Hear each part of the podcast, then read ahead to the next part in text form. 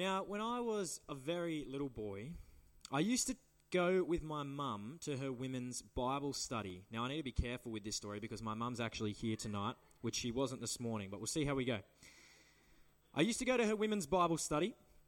Now, I was only very small at the time, but I very distinctly remember the room that we would sit in at her friend's house, and I have a distinct memory of the jumper that mum would wear. Now, I'm sure she only wore it once, but in my memory, it was every week. It was bright blue, it was very woolly, but we can forgive her, it was the 90s. And I remember I would climb around all over my mum during the study.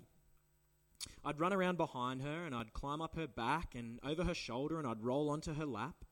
And I'd generally just be a distraction while I had an absolute blast playing and wrestling while these women tried to study the Bible. Some of you here probably think, oh, that's cute. But the parents in here are probably a little bit on edge as they imagine the frustration that must have caused my poor old mum. But if you're thinking it was cute, well, you're right, it was. now, let me ask you a question.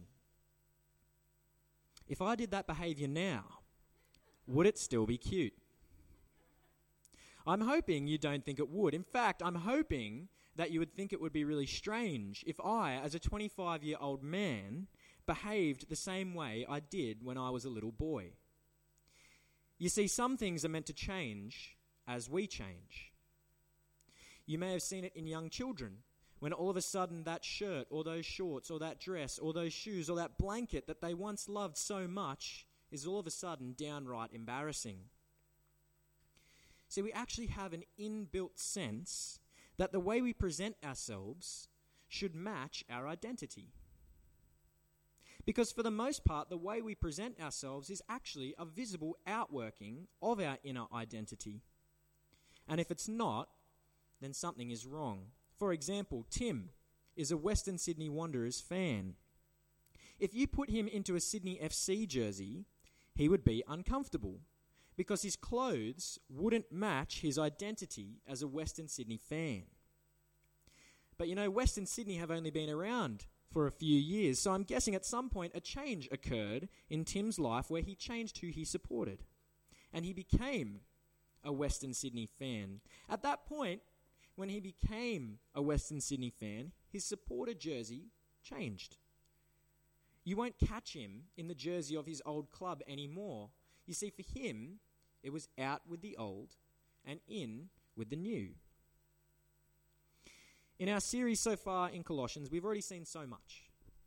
In many ways, it would be just too hard to summarize all the things that we've talked about, but we could almost summarize the first two chapters by looking again at chapter 2, verses 6 and 7, which says, Therefore, as you have received Christ Jesus as Lord, walk in him, rooted and built up in him and established in the faith just as you were taught and overflowing with thankfulness. In other words, in the first two chapters, Paul's desire has been that the church in Colossae, and you and I, might be built up in Jesus, that their faith might remain in Jesus, that they might know who he is, what he's done, and how they are really saved. And now, with one little word, at the beginning of chapter 3, Paul shifts the focus of his letter. Did you catch it there? So, in the first two chapters, Paul has laid the foundations of the knowledge and belief upon which the Colossians are to build their faith, and now he turns to more practical matters how they might live out that belief. What they believe is to shape how they live. And so, here in chapter 3, verses 1 to 17, Paul begins by telling the Colossians, in short, out with the old, in with the new. Out with the old sinful identity and all the ways that presents itself, and in with the new Christ centered identity and all the ways that will present itself. And today we're going to break down this section of Colossians into three chunks.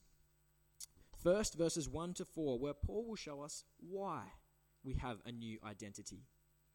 Second, verses 5 to 14, where Paul shows us what the old identity and the new identity actually look like. And third, verses 15 to 17, where Paul shows us how the new identity will play out in community. So, first, why we have a new identity. Let's look again at verses 1 to 4. It says this So if you have been raised with the Messiah, seek what is above, where the Messiah is, seated at the right hand of God. Set your minds on what is above, not what is on the earth. For you have died, and your life is hidden with the Messiah in God. When the Messiah, who is your life, is revealed, then you also will be revealed with him in glory. The new identity of the Colossians is found in Christ.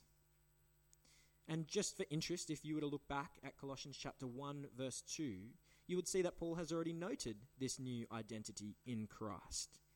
He doesn't refer to the recipients of his letter simply as the Colossians, they are the faithful brothers in Christ in Colossae. But what's interesting to note is how Paul explains the reason for this new identity in chapter 3. Look again closely, and you'll see that he has mentioned Christ's death in verse 3, his resurrection in verse 1, that he is seated on the throne in heaven in verse 1, and that he will return again in glory in verse 4. The new Christian identity exists because the Colossians are bound to Jesus in his death, resurrection, his place in heaven, and his return. The Colossians are united to Jesus, and their identity is rooted in the gospel. Paul turns first to the resurrection as the source of the new identity from verse 1. So if you have been raised with the Messiah, seek what is above where the Messiah is, seated at the right hand of God. If you trust in Jesus, if Jesus is your king, if you are a Christian, when Jesus rose from the dead, you rose with him. Paul is not speaking here about a future promise of resurrection.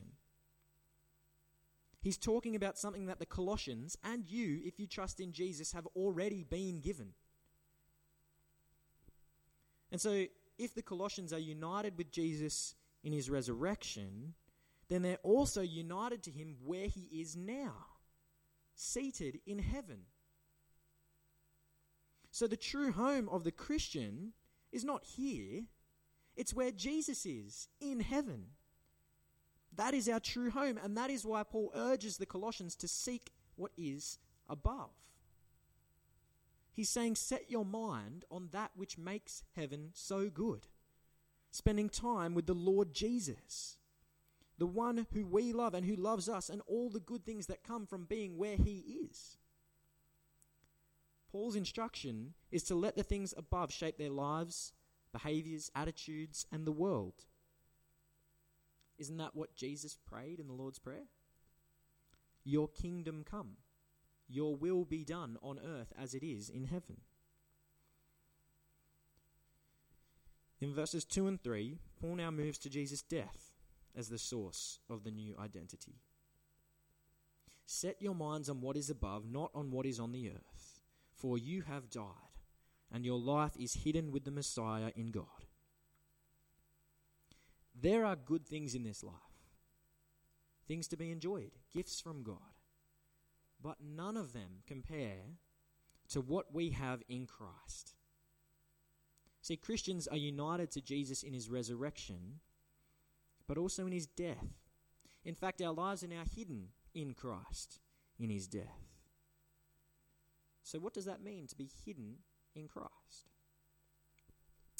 You may have heard of a guy called Polycarp. He died in the year 155 AD, roughly 120 years after Jesus' death. And he was a faithful saint of God, and he was a leader in the early church. And during a time of great persecution in the early church, Polycarp was hauled into a Roman arena, the kind of arena where gladiators fight and Christians are killed by wild animals for the amusement of the Romans. At 86 years old, in a time where healthcare was non existent and the average life expectancy was much lower than it is now, Polycarp was frail he was given an opportunity to deny Jesus and be released. He refused. He was threatened to have wild beasts unleashed upon him. And again, he refused to deny Jesus. Finally, he was threatened with fire. And one last time, he refused. And I love the quote that Polycarp said as he stood facing his own death. He said, Eighty and six years I have been his servant, and he has done me no wrong. How can I blaspheme my king who saved me? How can a Christian stand before the threat of death in such a horrible way with an opportunity to escape and yet stand firm? Because Polycarp understood that his life was hidden in Christ. What does it mean to be hidden in Christ?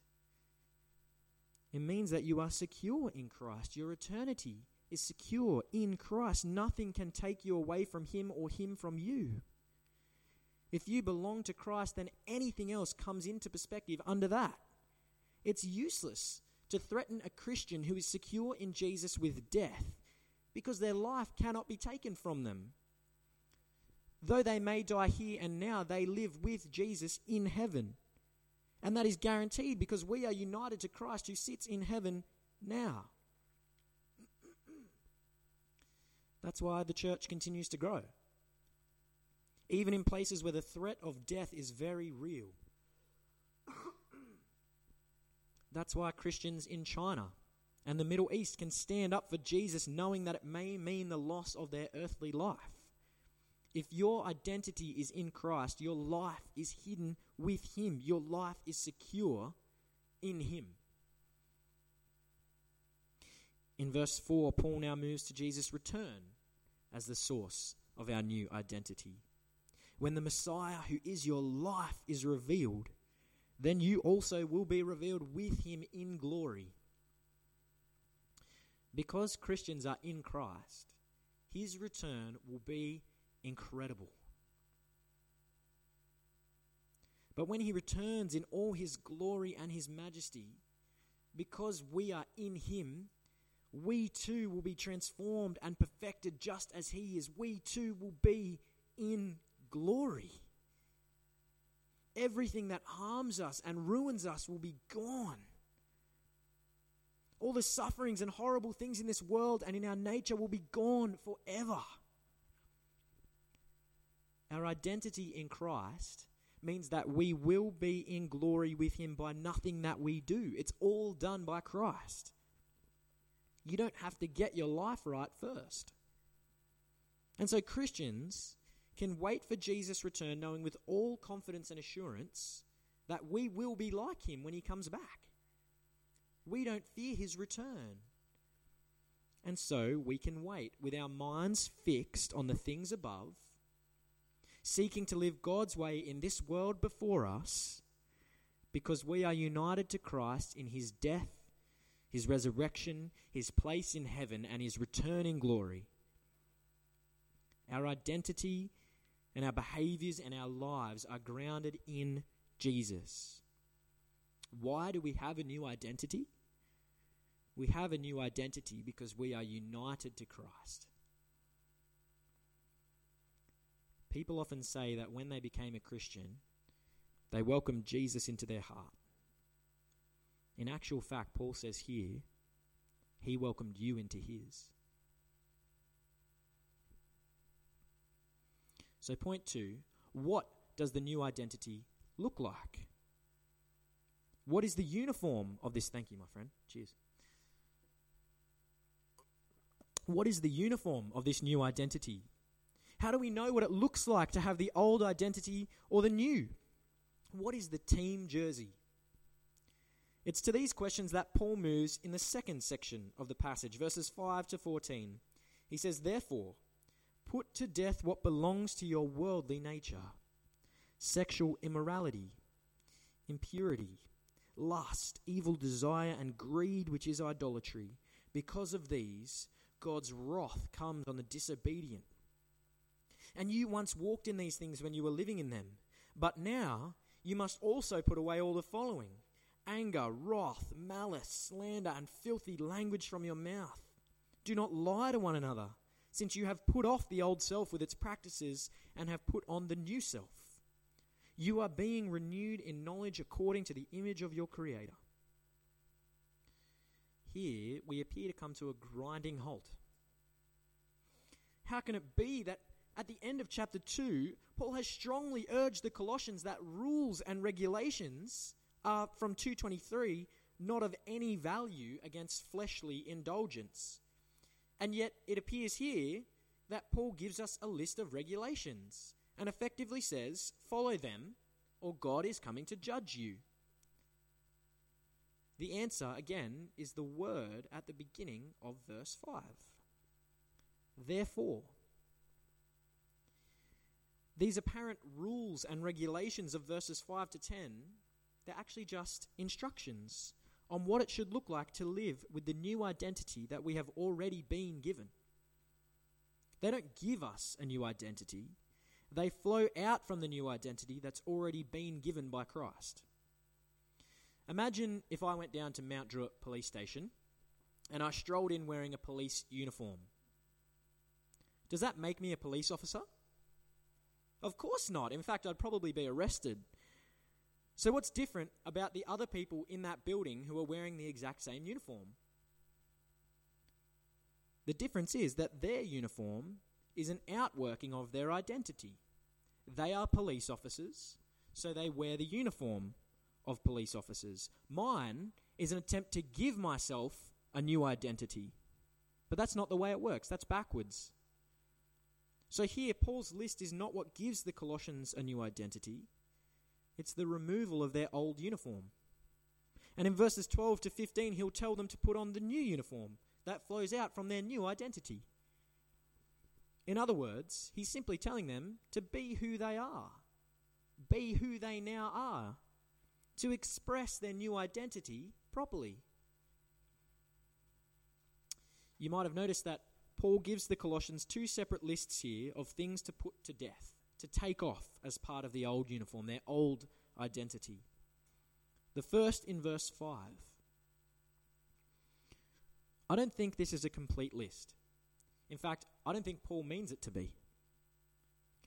You may notice that these are basically relating to sexual sins. Why has Paul chosen this as his first list? Perhaps it's simply because these are deeply ingrained, and as far as we are humanly concerned, they are almost irresistible forces. They represent the worst of human desires. And when Paul describes the coming judgment, it's not follow these rules or else God is coming to judge you. It's the world is messed up, and that's why God has to do something.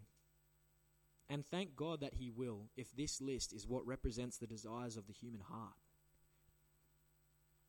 The things in this list clash with what it means to be a Christian. They are incompatible. And we must put them to death. We need to identify these things in ourselves and in our brothers and sisters and keep each other accountable. We need to challenge one another in love. We need to continue coming back to God in confession and repentance, not out of fear and not out of duty, but because we are united to Christ and we want to be who we are saved to be. In verses 8 to 10, Paul gives us the second list of things to take off. Now you must also put away all the following anger, wrath, malice, slander, and filthy language from your mouth. Do not lie to one another, since you have put off the old self with its practices and have put on the new self.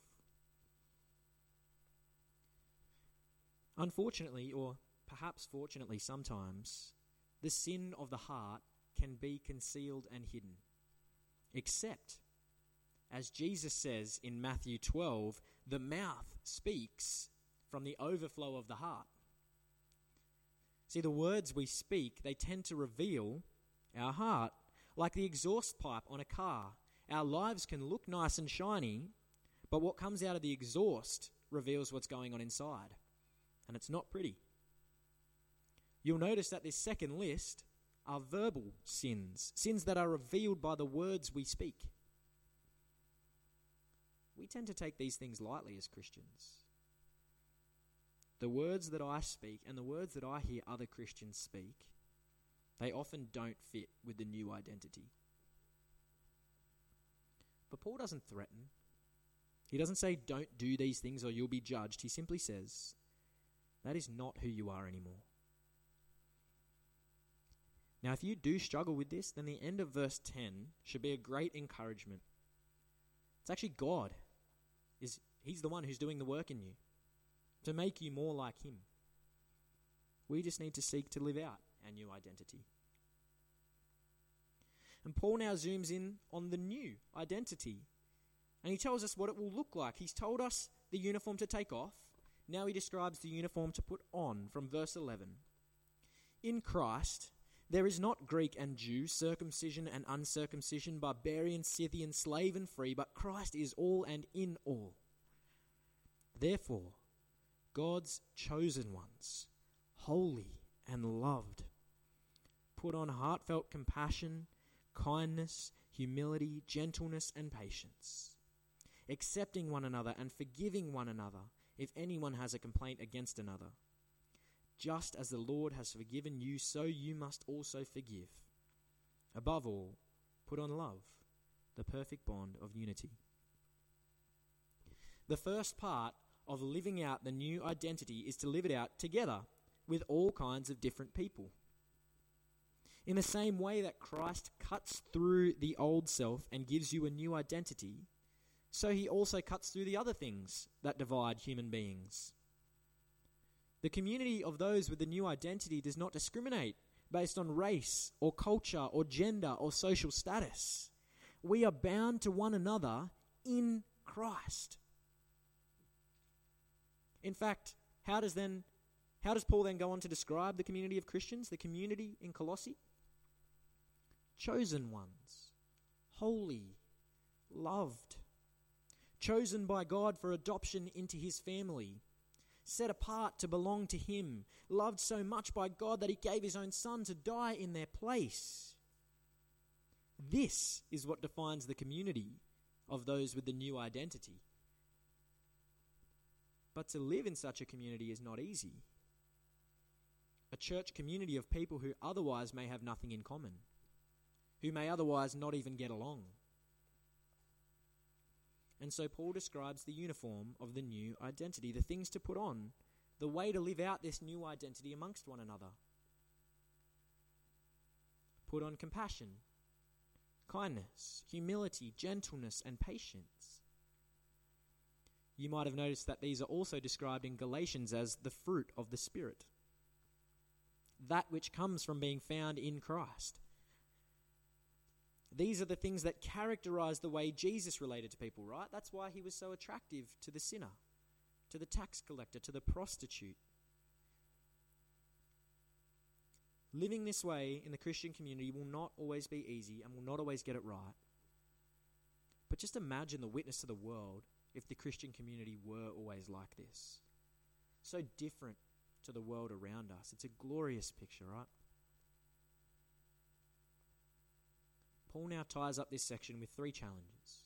One, accept one another or bear with one another, as the NIV says. There will always be members of our community who require great patience. But remember, that you will also have that effect on other people too. This is an act of will to put on the new clothes of the new identity, show patience, bear with one another, accept one another. Two, forgive one another. But we don't do it out of duty. We do it because we have already been forgiven. Right? I don't want to presume that I know better than God. If He can forgive us, so we should forgive others. And three, love one another. Real and deep, costly, painful at times love. That's how a community like ours, of people who should have no other reason to be in community, exists. Love. And it's that love which will bear witness to the world. Do we love those in the community around us? Who are the people here that we struggle to love? How might we love each other better? Finally, Paul closes out this section by giving us a rich picture of how the new identity will play out in community when Christ is at the centre. There are three relationships on view in verses 15 to 17. When the community of believers live according to their new identity, when the church lives according to their new identity, it will shape their relationships with one another. We've already noted that it's difficult for people to exist in community together, even Christians. But when love is at the heart of our relationships, as Paul has just urged, it will result in peace. Yes, we will still have disagreements. But the deciding factor, the thing that makes the call on a disagreement, like an umpire, must be the peace of Christ. Any disagreements we face amongst ourselves, we must allow the fact of our unity in Christ to settle the issue in our hearts. Now, this is certainly no easy thing to put aside our pride and our hurt for the sake of unity and peace. But praise God that He is the one who does the work in us. In our relationships with one another, we are also to teach and admonish one another with all wisdom, with love and peace as the foundation, as we remind our brothers and sisters about Jesus, and we continue to encourage one another to live for Him, to be built up and not give up. When the community of believers live according to their new identity, it will also shape their relationships with God. As God speaks to us and as we speak to Him, we are to let the message of the Messiah dwell richly among us. That is the gospel of Jesus Christ. That which gives us our new identity, revealed to us in the Bible must dwell among us richly. That means God's word is to be at the heart of all that we do. As we teach and we hear sermons, as we gather together in small groups, as we pray, as we fellowship, the core characteristic of our relationship with God and one another is that His word is to be at the center. And finally, as we respond to God, singing psalms and hymns and spiritual songs with gratitude in our hearts to Him. We are to respond to God in joy and thankfulness as we wholeheartedly engage with Him in recognition of how He has saved us and made us new in Christ. What an incredible picture is painted for us of the community of God living according to their new identities in Christ. I know that I struggle and will always struggle to put on the clothes of the new identity. That is the result of sin in the world and sin still in my life. But nonetheless, if you believe in Jesus, and if He has forgiven you, then you have this new identity. Is your desire to live it out? Is your desire to be who you were made to be? Pray that God would help you to do that. Because this sounds like the kind of person I want to be and the kind of person that I want to be around. Praise God that in Jesus we have been given a new identity. Let me pray. Lord God, we thank you that you have given us a new identity in Christ. May our desire be to live out that new identity in our character, in our actions, and in our relationships with one another and with you. Bring us closer to you each day. We pray in the name of the Lord Jesus. Amen.